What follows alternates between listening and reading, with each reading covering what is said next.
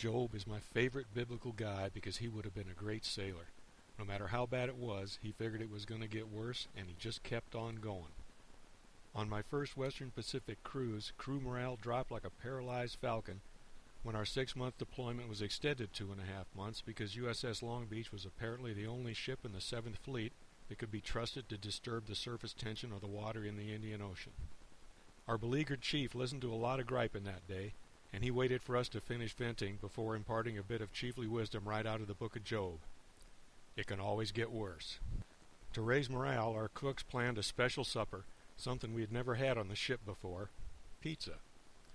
We heard about pizza night at morning quarters, and that's all the crew talked about all day. Would it have sausage? Ground beef? How many slices would we get? What flavor bug juice pairs best with pizza? For a few hours we forgot about the two and a half month extension and the mind numbing, soul crushing boredom of endless days underway. As it turned out, the chief tidbit of wisdom was prophetic. It did get worse. The crust was the bottom half of a stale hamburger bun, and the toppings were a dollop of tomato sauce and a slice of American vinyl cheese. I guess even that could have been worse. The cooks could have used ketchup instead of tomato sauce. The extended cruise and the poor excuse for a pizza hardly compare to Job's dead children and burnt sheep, but we were sure hating life. However bad things are, things were worse in the past. For most of history, people had no say in their governance. Basic freedoms could be denied at the whim of a ruler. Trial by fire wasn't just an expression, Walking on burning coals was how guilt or innocence was determined. Inquisition and pogrom are all that need be said about religious freedom and tolerance. We in America are lucky.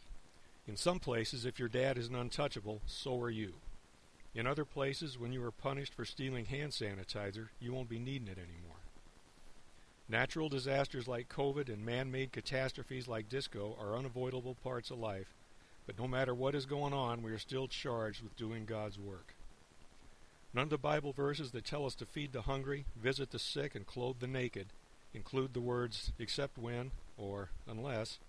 While we wait for this to be over, while we wait for God's plan to unfold, we need to continue with His work of making things better for others, and in the process, making things better for ourselves. We all know it can get worse, but our faith tells us it will get better.